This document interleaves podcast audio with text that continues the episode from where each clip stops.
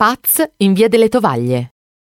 Ambientato a Bologna alla fine degli anni 70, il film di Renato De Maria mostra tre studenti fuori sede, fuori corso, ripetenti. Pentotal è un fumettista svogliato, iscritto al DAMS e lasciato da poco dalla ragazza. Inerte, passivo, viene spesso criticato dai suoi coinquilini impegnati nei movimenti studenteschi. Anche Fiabeschi studia cinema al DAMS con scarso successo.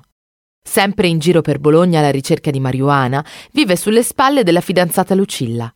Il malvagio Zanardi è invece un ripetente del quinto anno al liceo Fermi.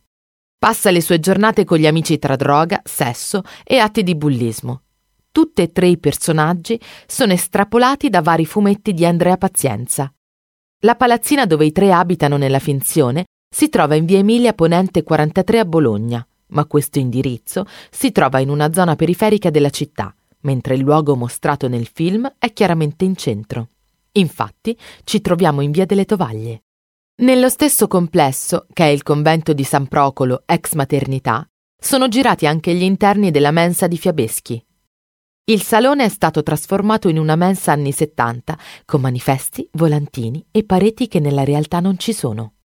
La chiesa di San Procolo fu riedificata dai monaci benedettini su un edificio preesistente nell'undicesimo secolo.